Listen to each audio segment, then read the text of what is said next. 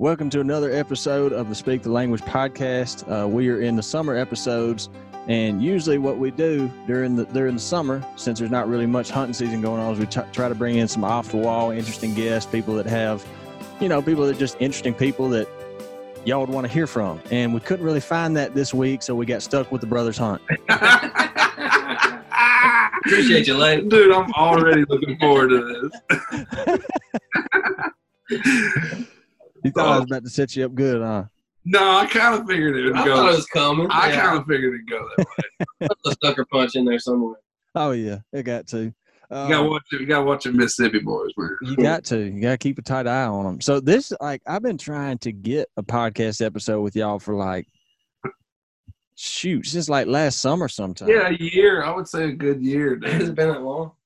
Yeah, yeah, but we started to do it like we're going to do it in person. And then deer season hit, and then turkey season hit, and then N W T F. Yeah. We saw him at N W T F, and he was like, "Dude, can we do it here?" And we're like, "Yeah."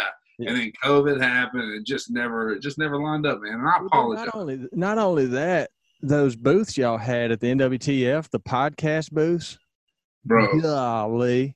Trash. Dude. Welcome to the N W T F. Now let's just set it up. This is how it would go. It'd be like, okay, who was the, uh, who was the guest we had on? What was that turkey caller that was awesome? It was uh, Grossenbacher, wasn't it? Grossenbacher. Grossenbacher. Grossenbacher, that's it. Grossenbacher. So he was like, uh, we were, we would be like, okay, man, walk us through. And, you know, we all know the turkey calls, but we were like, walk us through the initial calls just because we wanted to hear him do them. And he'd be yeah, like, because he's good. He'd be like, all right, here's a tree up. And be like, all right, get ready. Hello, ladies and gentlemen. If you'd make your way down to booth five tonight, we've got a special prize for the fifth contestant. We'd be like, okay, hold on, Josh. Hold on, Josh. Time out. Time out. I mean, it was just, it was impossible. You better man. get down here quick because they're going fast. All right. We're wrapping off a shotgun. Uh, I was initially, like, aggravated because something happened. We had a miscommunication. We were supposed to have a podcast booth like that, and we then I saw where they had them, and I was like, that's not going to work at all for anybody.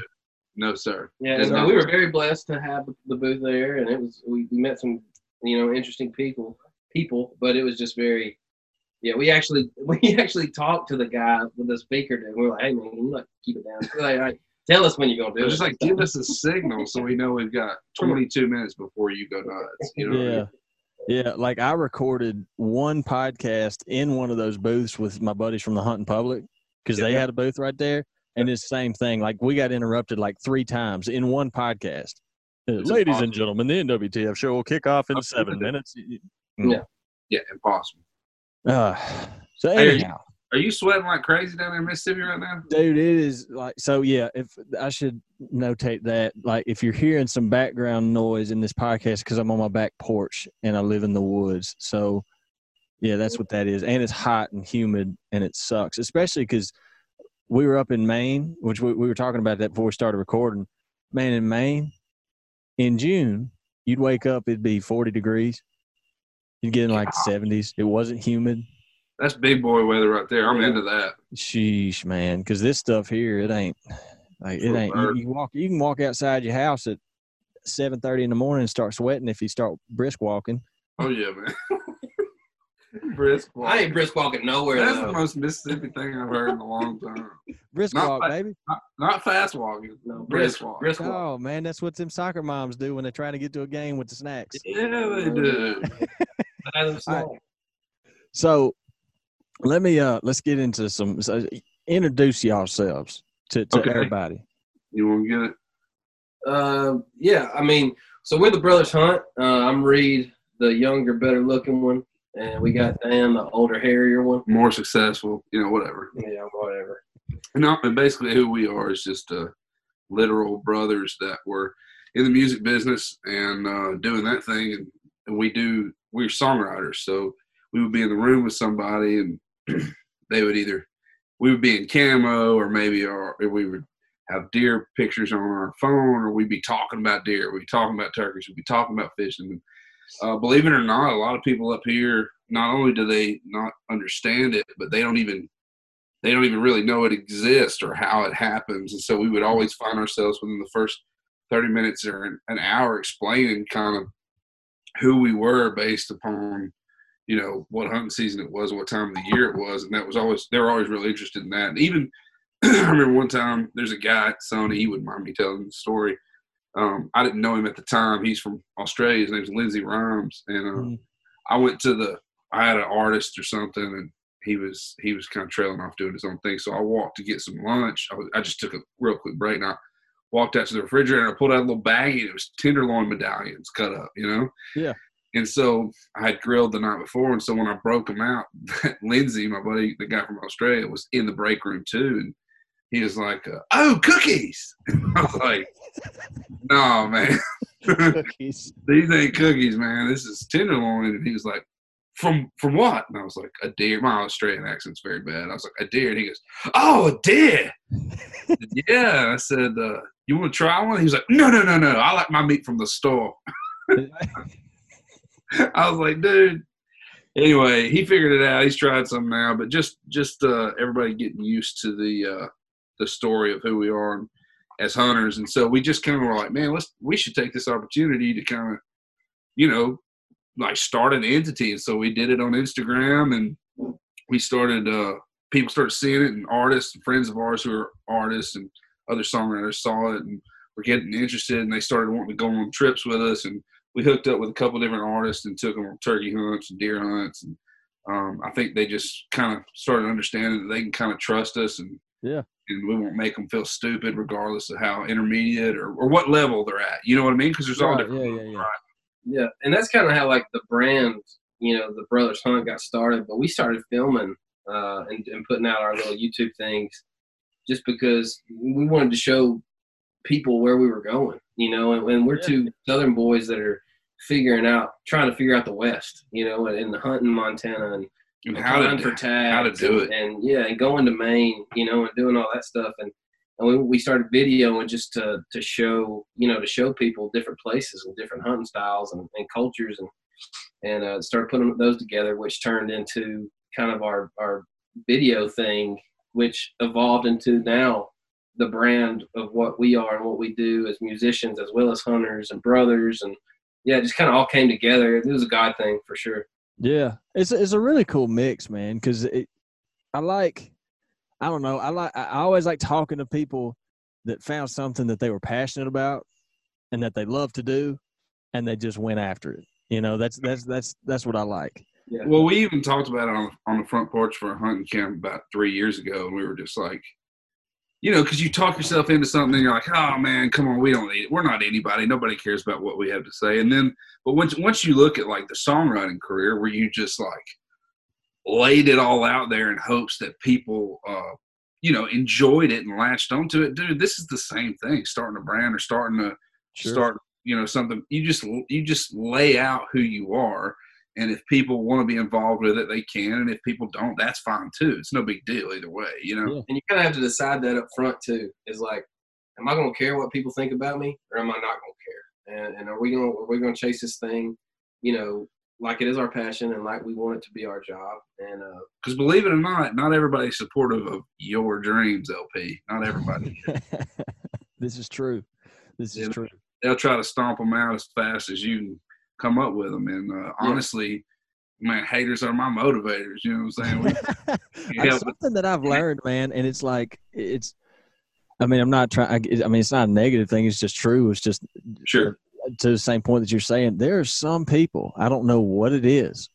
And it, it doesn't, it's, it's not like a person specific thing. I think it happens to everybody. If you start finding some sort of success, or you start trying to like, again, you start trying to pursue something that'll make you happy, there's always going to be those people that for some reason are just like, nah, they're just going to yeah. have something negative to say about it. Or like, no, don't do this. This is a bad idea. Yeah, do you look stupid. Safe. Yeah, exactly. Yeah. Yeah, I mean, music was the same way. I mean, it, there was luckily we our family's our dad's a hardcore hunter and fisherman, and, and he's kind of one that introduced us to that as, as children. Our granddad's hunted. I mean, it was just it's just yeah. in our blood, right? So, um, it, we had a family that was super supportive, regardless of whatever we dreamed up. They were always kind of uh, had our backs, and I think without that, I, I think that's what develops those guys who kind of, or girls or whoever it is, that just kind of want to see you fail. You know what I mean? Mm-hmm. Especially what, like, again, I can remember, like, my family. I remember telling them when I was ten years old that I wanted to work for Primo someday, and I never got like a, you should look into something more realistic. They were like, chase what you want to do. Baby, that's, that's awesome. Chase what you want to do. Let's um. So this is interesting to me. I like I want some backstory on this if y'all are willing to tell it. For sure. When I first met y'all, I knew. I mean, I'm like again, it was like a year ago when I first talked to y'all. Y'all were songwriters who you know around up in Nashville. How did you get there? And not not only how did you get there, but what like how how did it even come of? Hey, this is what I want to do. I guess I should probably go. You go first. I'll... So I'm older than Reed. Uh, I'm four years older than Reed. I'm thirty-six. Um, and I started playing music when I was, I mean, seriously, twelve, thirteen, like started playing guitar. And um, I always wrote, right? I always wrote like poems, but I didn't want to be the weird dude that, you know, I played football, man. I couldn't be cutting poems loose. But then I found out that if you put them to song, you could get chicks. And so I started learning how to play guitar so that I could put my words to music. That helped out. I started playing. I started writing songs in high school. Um, got in a band, of course, kind of another band. I got a punk rock band called Freshman fifteen. We toured North Mississippi and did that thing for a while. And then I got in a, a country band. Well, me and my buddy Jamie Davis started a band called Soul Gravy, and we played Mississippi State. That's where I went to school. Yeah, y'all played Starkville, right? Go Dogs. Yes, yeah, man, we played Ole Miss. Although I can't stand Ole Miss. I made a whole lot of money off them frat boys, so I ain't that mad at them. You know what I'm saying? Then we went to Tuscaloosa. We traveled all around. Nashville started calling. This whole time, Reed was – he was all – he always sang. He'd be doing church specials. What was the one? Come Go for it. That the Lord of all the earth still up. Uh, can call my name. That's enough. Yeah. Anyway, he would always sing church specials, you know. Song. So he was coming, he was sneaking into bars and watching us play and everything. And so my band started getting looks in Nashville, and in the process, I learned that you could write songs and you didn't have to go travel. I had already been on the road for ten years. So I started trying to figure out how to write. Uh, I, I met this guy that worked at Sony. He asked me to cut a demo, which is like, so you take five songs you've written and you go cut them with a band in a, in a studio. I borrowed seven hundred dollars from my granddad. I borrowed five hundred dollars from my sister and her husband. I went and cut a session, a demo session. I took him to this guy. He held on to him for nine months. While he was holding on to him, I was working on the box truck, and I saw softball bats in the corner of his office. And so I asked the secretary where he played softball, found out where he played softball, started umpiring at the place he, he's played, ran into him. Scheming, he, man. Scheming, scheming, dude. dude. You got to be hungry dude, up there. That's and while that, that, you wanted it bad. Yeah. And while that was going on, me and Reed were living on a boat on Percy Priest, and we were just catching uh, crappie. We were living on a boat? Yeah, we lived dude, on a boat for years. four years. Yeah. Wow. Because it, it was all we could afford. It was it was like a hundred bucks a month between uh, for me and a hundred bucks for him. We had free internet. We caught our we catch brim and crappie and catfish off the deck, and uh, we'd dude, eat. Deer I love meat. it. We'd eat deer meat, turkey meat, and crappie. I mean, dude, it was some of the it was some of the best times of our lives. When you start you start getting serious with girls, you know, and the houseboat comes along, it's it don't last very long. So we got publishing deals and uh, separate companies, and Reed writes for uh, Fifty Egg and Big Machine, and Big Machine co-venture, and I write for Sony. Wow, that's kind of the backstory, I guess. Yeah, that's kind of Dan's, and my mine's more simple. I, you know, as, as a little brother, you always kind of look up to big brother and see what he. And I, I thought I wanted to be an eye doctor, and actually went to U T and did. I love this story. And did pre-optometry school, and I was in Tupelo, Mississippi, at at one of his Benjamin's. No, You're, Joe's. It was Joe's, wasn't it? On yeah, it's the same place. Okay. Yeah, yeah. But uh, it was their band was playing, and mm-hmm. I had a couple to drink, you know what I'm saying? And uh, my girlfriend at the time, one that I lost the hunting season uh, before, but she girlfriend at the time, she called and she was like, hey, you failed physics again. She's like, you're not going to get into optometry school. Uh, and I was like, what? And she was like, what are you going to do? And I said, I think I'm moving to Nashville. And, and she was like, what? I was like, yeah, I'm moving to Nashville. And right then and there, I decided to move to Nashville and thought And I like Dan Dude, said, we were playing. I remember being like, yeah. and him walking up and be like, hey. And I was on stage. I was like, yeah. He's like, I failed physics. I'm moving to Nashville. and so and so I made the move thinking that I wanted, you know, to do the artist thing. And, and I love singing. And, and I hear melodies in my head and, and, and all that. So I thought I wanted to run the road and, and, and pursue the artist thing, which I was literally on the road one time uh, playing with my band uh, in Texas uh, during deer season. And I called Dan after the show, and I was like, hey, man, what y'all doing? And he said, we're putting steaks on the grill. And I was like, at Hunt Camp, and I was like, yeah, I think I'm done. I think I just want to write songs from now on. Yeah, he quit. we were at, we were at Hunting Camp, uh, the opening day of bow season.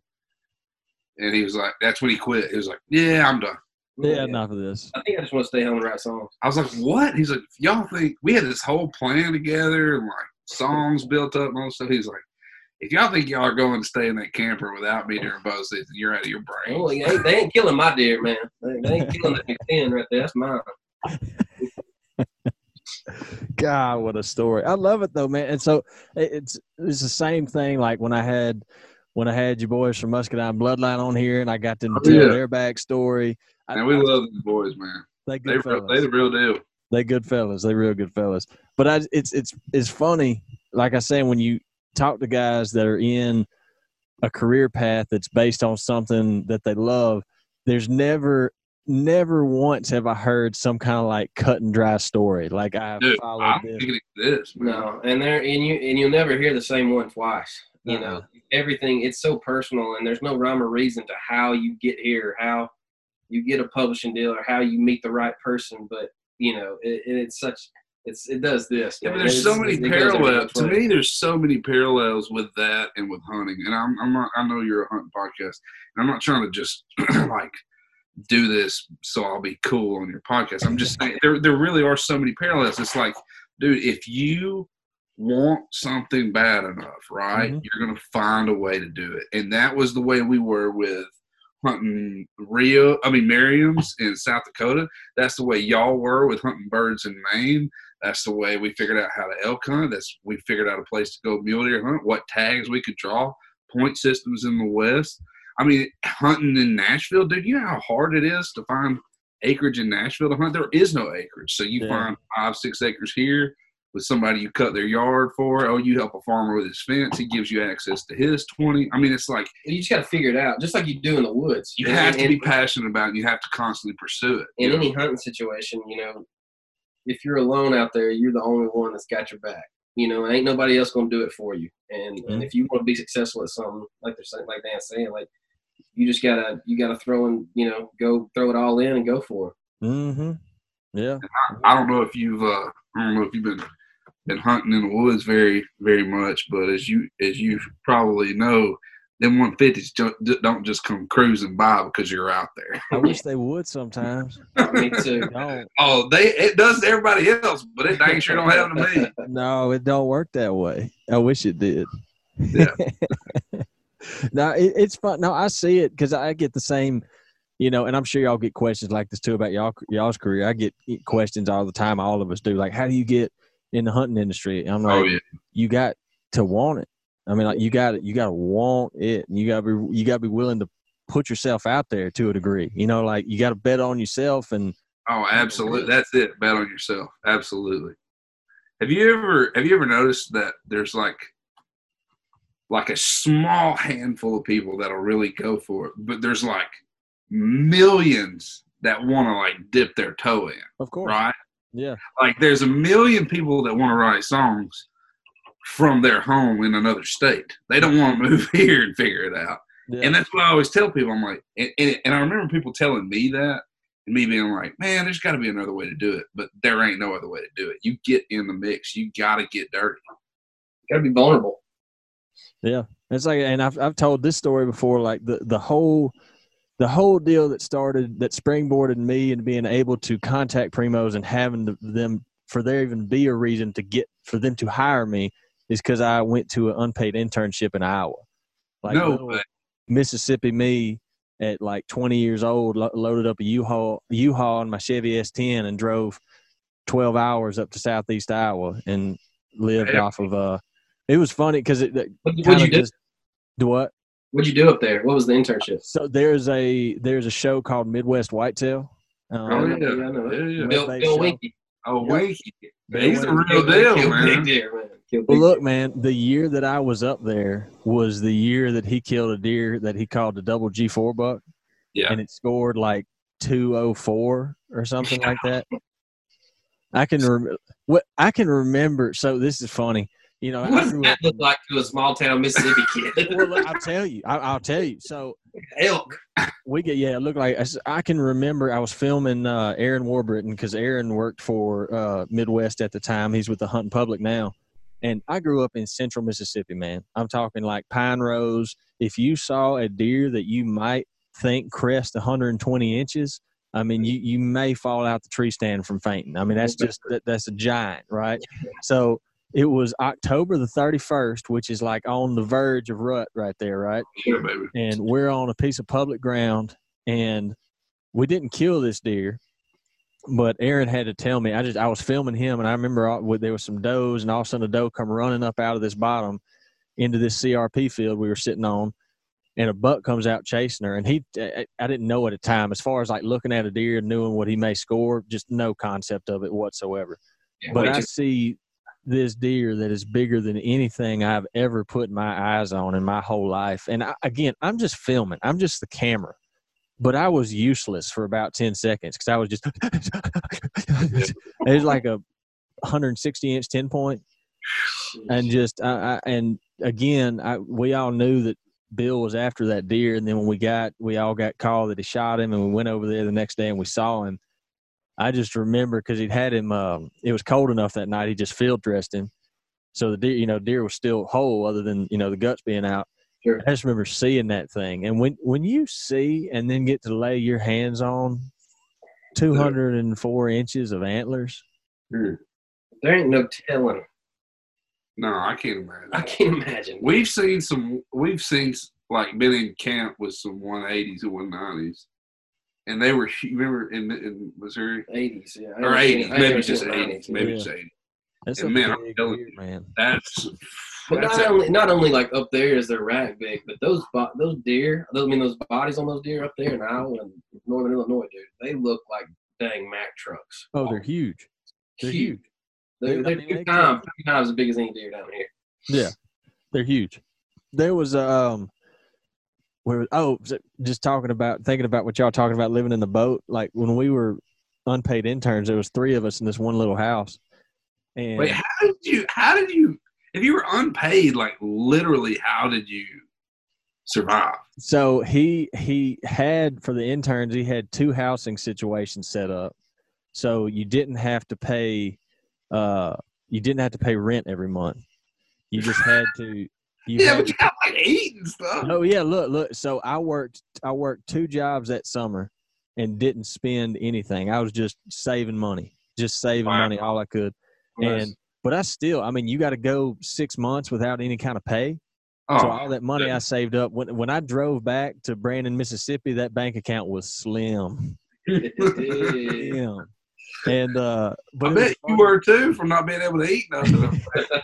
Dude, look. We were going, we were going, we'd kill like a doe or something on some public land up there. We'd go, because honestly, the way those guys do up there, they really don't hunt much until November. Like, I, it, both season starts in October like it does here, but they're like, eh, the rut's in November. We were really? going and shooting does, and we would live off of that deer because yeah. we didn't want to go buy beef or hot dogs or anything. And we, right. I mean, we went rabbit hunting one time, and we was just doing whatever we had to do because we didn't want to spend money, you know. we were, That's we awesome, were folks. Shoot, yeah, ain't nothing wrong with that, man. Bill's character. That's yeah, awesome. man. I mean, look again. Like I look back at some of those those those two guys I lived with in that house. I ain't seen them in years, but I still talk to them on the phone, and we. I mean, they was like brothers to me for six months. Yeah. You know. Cool, you look man. back at those moments, and those are yeah, those are some of the best moments. I miss those days, man. I, yeah. I miss. There's sometimes I'm sitting in my house and just you know, God, I wish I was back on the boat for for a day, just to just to be in it again. Yeah. Yeah. So the, the funniest thing that happened with, with eating the deer is I'm sure if I say backstrap poppers, y'all know what I'm talking about, right? Million percent. I can taste them, dude. Of course, of course.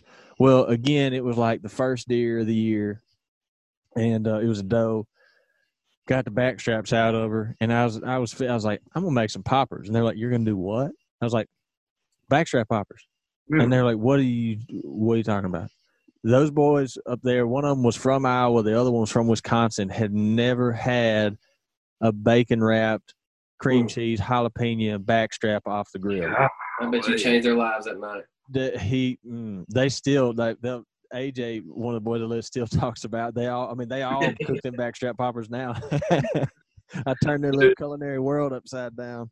I, I got the best popper story, man. I, when you come, so when I came to Nashville, or when me and Reed came to Nashville, there was a uh, there was a song. So it, it sounds crooked, and it's really not, but it's like you got to do what you got to do to like get to know people, right? When you first get here, because no, we didn't know anybody of any importance, really. So one of my buddies, um, who's who, it turns out to, he's like my brother he's now, one brother of my now, best yeah. friends. Um, he was talking to me. He he had just given me a ride, and I was riding with him. He was talking about deer meat. He's like, man, I hadn't had deer meat in so long. I was like, dude, we got a freezer full of it. You should bring your wife and come to the boat and, and have brand new baby. And brand new baby, that's right, and have some some poppers one night, some, tuna, some backstrap poppers. Oh, my gosh, I love those. I hadn't had them in fifteen years. Dude, you tell me when I'll be there. I was like, I got to go home tomorrow, so I'll be back Friday. Why don't you come over Friday night? I'll bring up some fresh tenderloin. We'll cook it and blah, blah. He's like, dude, plan, make plan on it, plan on it, right? I go home back to Savannah where I'm from. I lay the tenderloin out. And I leave and left the tenderloin out. I come all the way back to Nashville. He calls me. Um, it was this is the day before, right? So he calls me. He's like, dude, we're still doing that deer meat, right? And I was like, oh, absolutely. And I walk out to my cooler and the truck's not in there. So my dad was working. I was sweating it the whole next day. I was trying to come up. I was like, well, I'll just go get some beef. I'll do it. And they'll never know the difference, right? So my dad calls me at six o'clock. And he goes, hey, man. I said, what are you doing? He was like, you'll never believe what I just saw. I said, what'd you see? He said, man, I'm working up here in Henderson, which is about fifteen minutes north of Nashville. And he said, uh, I, I, said I just saw a lady just bust a six-point right in front of me. I was like, where exactly are you? He was like, well, I'm right here by this uh, by this walk, walking park in downtown. He said, I couldn't believe it. Six-point just ran out in the middle of the road, messed her car up. He said, I helped her get it out of the road so nobody else got hurt. And I said, well, do you know where that deer is? And he was like, yeah. And I was like, could you point me to it? And he's like, what are you going to do? And I was like, have you got a knife in the truck? And he was like, yeah, I got a Swiss Army knife. I was like, I'll be there in twenty minutes. I hop in the truck, drive to Henderson. This is one hundred percent true. Oh, one hundred percent true. I love it. I hop in the truck, drive to Henderson, Hendersonville. I get up there. He's right in front of a food line. I had to drag the deer across a sidewalk to get it out of, like, the public view. I had to get to a field. And I, I cut the back straps out of that deer with a, uh, a, a, a like a sidewalk light shining down on it so I could see it in the middle of the night. I cut them back straps up. I walked in that food line. I had blood all over my hands. I was like, can I use your restroom? They were just kind of like, yeah, it's back there. Went and cleaned up. Went back to the boat, marinated them things. They got there at seven thirty, ate roadkill, and still this day don't know it. and that, that, wow, that's, that's great. Good. Dude, it was uh, fire, too. It was a little young buck, you know, a little fork horn or something, man. It was yeah. dude, it was awesome. Oh, it was tender then. Oh, real tender. Yeah. Fresh, dude, fresh. Oh, that tops my popper story. That's pretty good. no, no, I'm not trying to top it. I wasn't trying I know to what it is. That's a better story. Dude, it was, oh, deer get hit. Where's he at? Dude, we've been writing we've been writing songs ever since. You know what I mean? He's he's he's hung on for them poppers. That's hilarious. And now that dude is a full fledged hunter, man. He yeah. he bought property and he's even taught other people how to hunt, man. That's it's awesome. Just, yeah, it just goes to show you, man. Just just experiencing people sometimes is all you got to do for it to light the fire. You know? Oh yeah, hundred percent. How has that happened very often? I mean, like if y'all are around people that don't hunt a lot, do y'all kind of get to introduce them to it much? Yeah, I, yeah, and, and it hasn't happened for me like in the in music scene, you know, yet. really. But, but I, I mean, my friends, you know, we've got a group of friends that come over. We call them the Wang Boys, and they come over every Wednesday, or used to before Corona hit. And we'll, we'll get back into it, but we throw wings on the grill and just hang out. And uh, just from them being around us, uh, we've actually in the last couple of years have got property to hunt a uh, four hundred acre farm just south of town. With them. With them. We call it the Wayne Boy Farm. And we go out there on opening days now, and we throw up tents and sleep in the back of our trucks and, and talk around the fire, man. And, and it's and it's things that they've never, you know, they never got to experience when they were younger, but we did, yeah. you know. And and now that they're getting to experience, they're they're starting to get married. And my, my best buddy, he just went fishing with me the other day, and he was like, man, he's like, this is, I want to do this with my boy. Like, this is what I never did with my dad, but I want, I want to do this with my boy because, and I was like, dude, ask anybody that went fishing with their dad when they were little, and they'll tell you that those are some of the best days of their life. Mm. And and that's where you learn so much because you're isolated to a boat. And, you know, my dad taught me tons and tons of, of great lessons, just catching, catching a mess of brim, you know, and with mm-hmm. some crickets. And, uh, and you don't, you don't get those moments, you know, sitting on the couch and yeah. watching T V. So yeah, it, it, it it's, it's becoming more, you know, now that we're, we're farther into the brand and, and are, are getting a little bit of publicity here and there, that it's becoming yeah. people going, hey man, I want to go hunt with y'all, because not only does it look, you know, I want to, I want to experience, you know, harvesting something, but y'all look like y'all have a hell of a time, you know, and it looks fun. And, and yeah, we're getting to take people. It's, it's, I think one of the, one of the biggest advocates for that, and he wouldn't mind me saying this, but our buddy Luke uh, Combs, he, He had done a little bit of hunting before he came to Nashville, a little bit of fishing. But, you know, man, until you have somebody that's, like, re- really willing to just sit down and talk you through. He he wanted to know ethics, right? Sure. Like, he wanted to do it right. the correct way. He wasn't about just shooting something. He wanted to know how to harvest every piece of meat and put it all. And he just it, yeah. never had anybody really show him. Right, yeah. and so and if you, I mean, if you ain't been taught, how are you supposed to know, dude? How exactly. are you supposed to know, man? If I if I told you come over here and and play Van Halen on this acoustic, you couldn't do it. Why? Because nobody ever showed you to do that, and because Van Halen is a bad son of a bitch, right? And you couldn't do that. I can't. I couldn't do. Somebody would have to show you that. And I mean, it's it, it's you're exactly right. And he was he was at a place where he wanted to learn. Uh, we were already friends and had been riding, and, and he was really interested. He was asking so many questions, so many questions. And uh, we got to take him on the turkey hunt and the deer hunts, and then he bought a big property. It's just he got eat up with it. You know, he, he, he turkey, yeah, his first big beer, started going on his own, calling us, que- you know, asking questions. And, man, it just – it's really turned into um, – a lifestyle. Well, a brother. He's turned into a brother. Yeah. So those are the yeah, those are the cool stories to me too, because obviously it's great, you know, introducing kids and all, but I love hearing stories of folks that are like, I guess, you know, older in life and they just Absolutely. never got the opportunity to. Yep. And what y'all were able to do for him, and you know, ha- y'all had the opportunity to be growing up in that environment, and so y'all got to take him and kind of show him the ropes, and now, now he's ate up with it. Absolutely, and you know, he he would do anything uh, to help help further the cause, right? He he he understands it now. And, I mean, he's even influenced. And that's the whole thing, right? That's the trickle-down thing, right? How – I mean, I think that's the reason that numbers are down, because people our age – I don't know how – how old are you? twenty-eight. Yeah.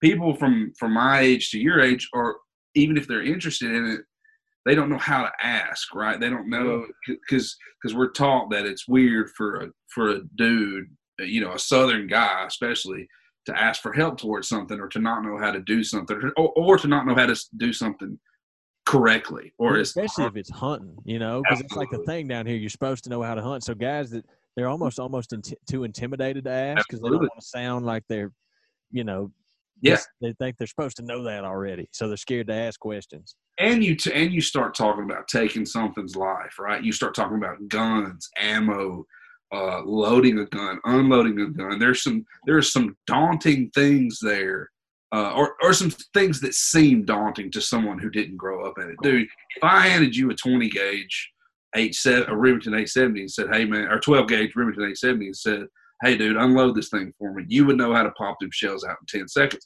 But if you hand them to a guy that had never dealt with that, you know, then all of a sudden he's intimidated by that. You've asked him questions, something he feels like he should know how to do, and he doesn't, dude. And, and sometimes people don't want to go through that. So you have to walk them through mm-hmm. tenderly, right?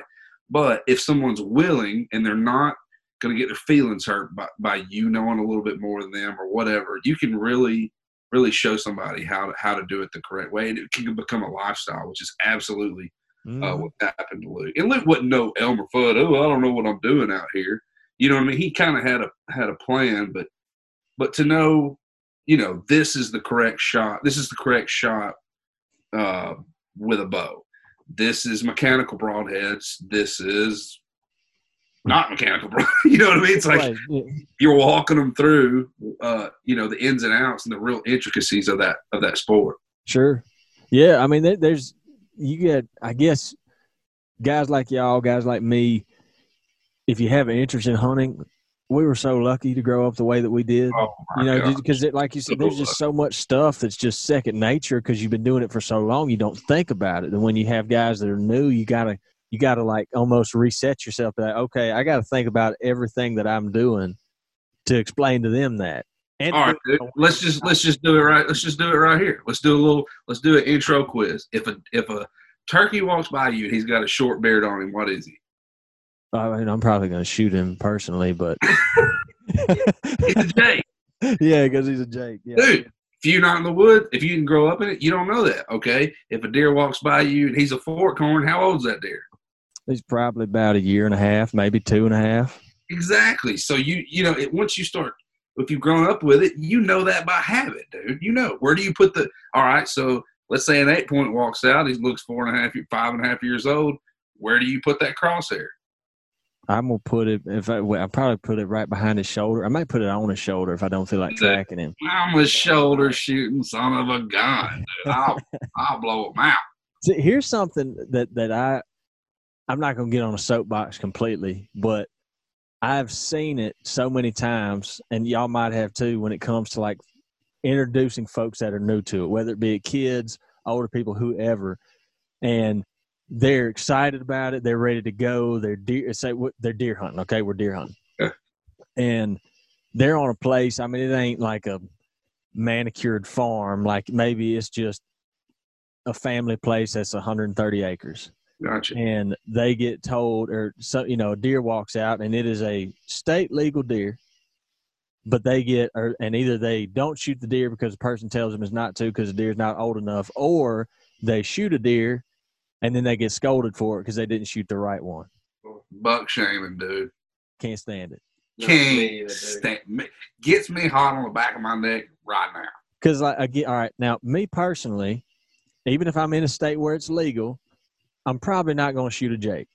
Sure. If I have a person that's not been doing it long at all or dude, they've never killed a turkey and dude. It's state legal and that Jake comes in. Bust that thing. He's going to get dealt with. Oh, especially if he, if he messes up and gobbles. Yeah, yeah, don't do that. Don't do that, player. Don't do that. Talk like a man, get dealt with like one. That's the thing. Yeah, man, there's a lot of that goes on, and, and, and I wish that would go away because I think, again, I think that's another one of those um, – just another reason for somebody not to mess with it. Yeah, it just goes against everything that, that hunting, you know, is, you know, in its core. It's it's community. It's, you know, it, it's it's personal. You know, it's it's not, you don't win at it. You yeah. know, you, you're just, you, you have fun in your, in your experience. Yeah, in your experiences. And, and success is different between each hunter, you know. And, and as long as, as it's as it's real to you and true to you and you're having a good time and, And that's an animal that, that you want to, you know, take and harvest and, and make that memory, man, and tell people about it, dude, pull the trigger. Have fun with it. That's like uh, the best, one of the best examples is I'm a big fan of dove season, right? Especially down here. And so a guy that worked with us named Ben, he was from Minnesota. And the first dove season where he came down and he kind of saw how everyone did it down here, he's like, man, no one dove hunts like this where I'm from. He's like, dove hunting to y'all is like a whole social event. And it is. Like, there's so much more. Like, the, the opening weekend of dove season is honestly one of my favorite weekends of the year. And oh. the actual hunting part is just one part of it. Like we have right. a thing. We go over to our buddy's house. We cook out the night before. We stay up late. We tell old stories. We wake up early the next morning. We shoot doves. We come back. We eat breakfast. We watch the Mississippi State football game because that's usually when football season starts back. State. Not only. But yeah, I, I get what you're saying, man. It's and that's why I'm thankful and, and want to have guys like you on this podcast, because if there's somebody out there that is actively portraying hunting the way that it's supposed to be portrayed, I appreciate them, and I want to give them any kind of light that I can give them. And man, thanks, you know, for, thanks for doing that. I appreciate, appreciate that. It. It's funny. We we did this year. We did. Uh, we tried to post every day of turkey season, you know, and and uh, we get started getting a lot of replies from these Nashville people like, man, y'all are, y'all just aren't killing nothing. We're like, no, they, these guys don't get it. Like, they think you're supposed to kill every day. You know, mm-hmm. It's like yeah. they don't realize yeah, the well. grind and how many that the majority of the season, the majority of the hunts, you're not killing, right?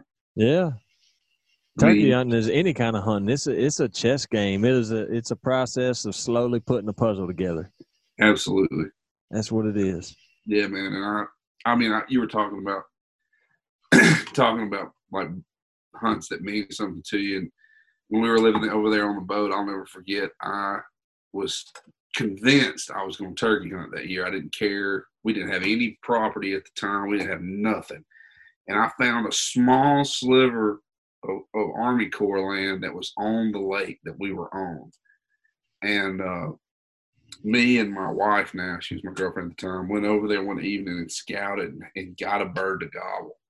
Mm. I went over there uh, a couple mornings later and sat down on a tree and called that bird in and shot him on public ground, on lake public ground, man. And I remember, I mean, dude, that has to go down as one of the top five things that ever happened in my life, man. I mean, you don't know. I mean, and you can't right now, like, it doesn't matter how big that turkey was, how much you weighed. No. If you had a long beard or long no. furs, it doesn't matter. Dude, it was, it was, it was about your personal success in that moment. You know, the other one I think about is when me and you were on that, that Saddleback Ridge at, at Wayne County. Remember, you killed that turkey and we were walking back and the sun was out, dude. And it just started raining like crazy. And we didn't have anywhere to go. And it was just soaking us, but we had a turkey on our back and we were walking the mile back to camp. And dude, it was just like, I was like, man, this is, this is heaven, man. and, it happened, and that's happened even on mornings where we ain't killed nothing. Sure. You know, and, and you walk back and you, if you're coming out of a stand and see a sunset, man, like, like you can't, you know, that's, that's what it's about. Yeah. I got to, uh, This I, I took my dad turkey hunting last spring, and uh, especially with the Primo stuff and traveling around and like we do, I don't get to hunt with Pop that much anymore. Oh, we're the same way. And uh, took him out, and it was it was a April morning. You know, usually Mississippi April, the birds are really starting to act right, and turkeys were. I think we had like four different turkeys gobbling, and ended having two come in gobbling, and Dad shot and he missed, which was kind of a bummer, but. Yeah.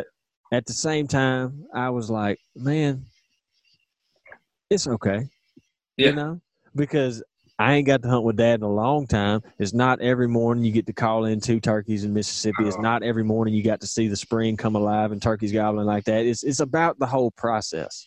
No doubt, man. Like, like Wilbur told me one time after I missed a turkey, he said, hey, think about it this way.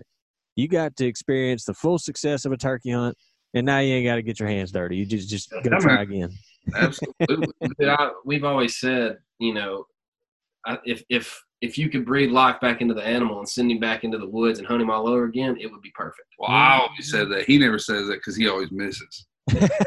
do, do I always miss? I no, got a ten okay, point. I got a ten not, point hanging up here that says always. The difference. Maybe not.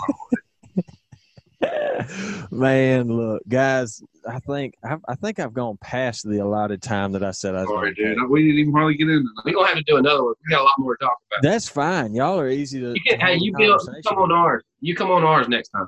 Yes. Oh. Oh. Yeah. Look. Look. So, guys, the brothers hunt. They have a podcast. They have an Instagram. These are, if you can't tell from the conversation that was had, these are some interesting, entertaining guys. So definitely look them up. Good, thanks. Uh, I appreciate it. We're going to get you that sweatshirt too, buddy. Heck yeah, that's right. I like it's in that Mossy Oak Bottomland too. Hey, man. See, that's another thing you can teach people. Why not? Why don't I wear a real tree? You know what I'm saying? It's, it's easy. It's just why would you when there's no exactly. You know what I mean? one hundred percent. Hey, we appreciate you, brother. Thanks for having us on, dude. Yeah, man. Absolutely. Um, guys, hope y'all enjoyed it. As always, thank you for listening to Speak the Language Podcast.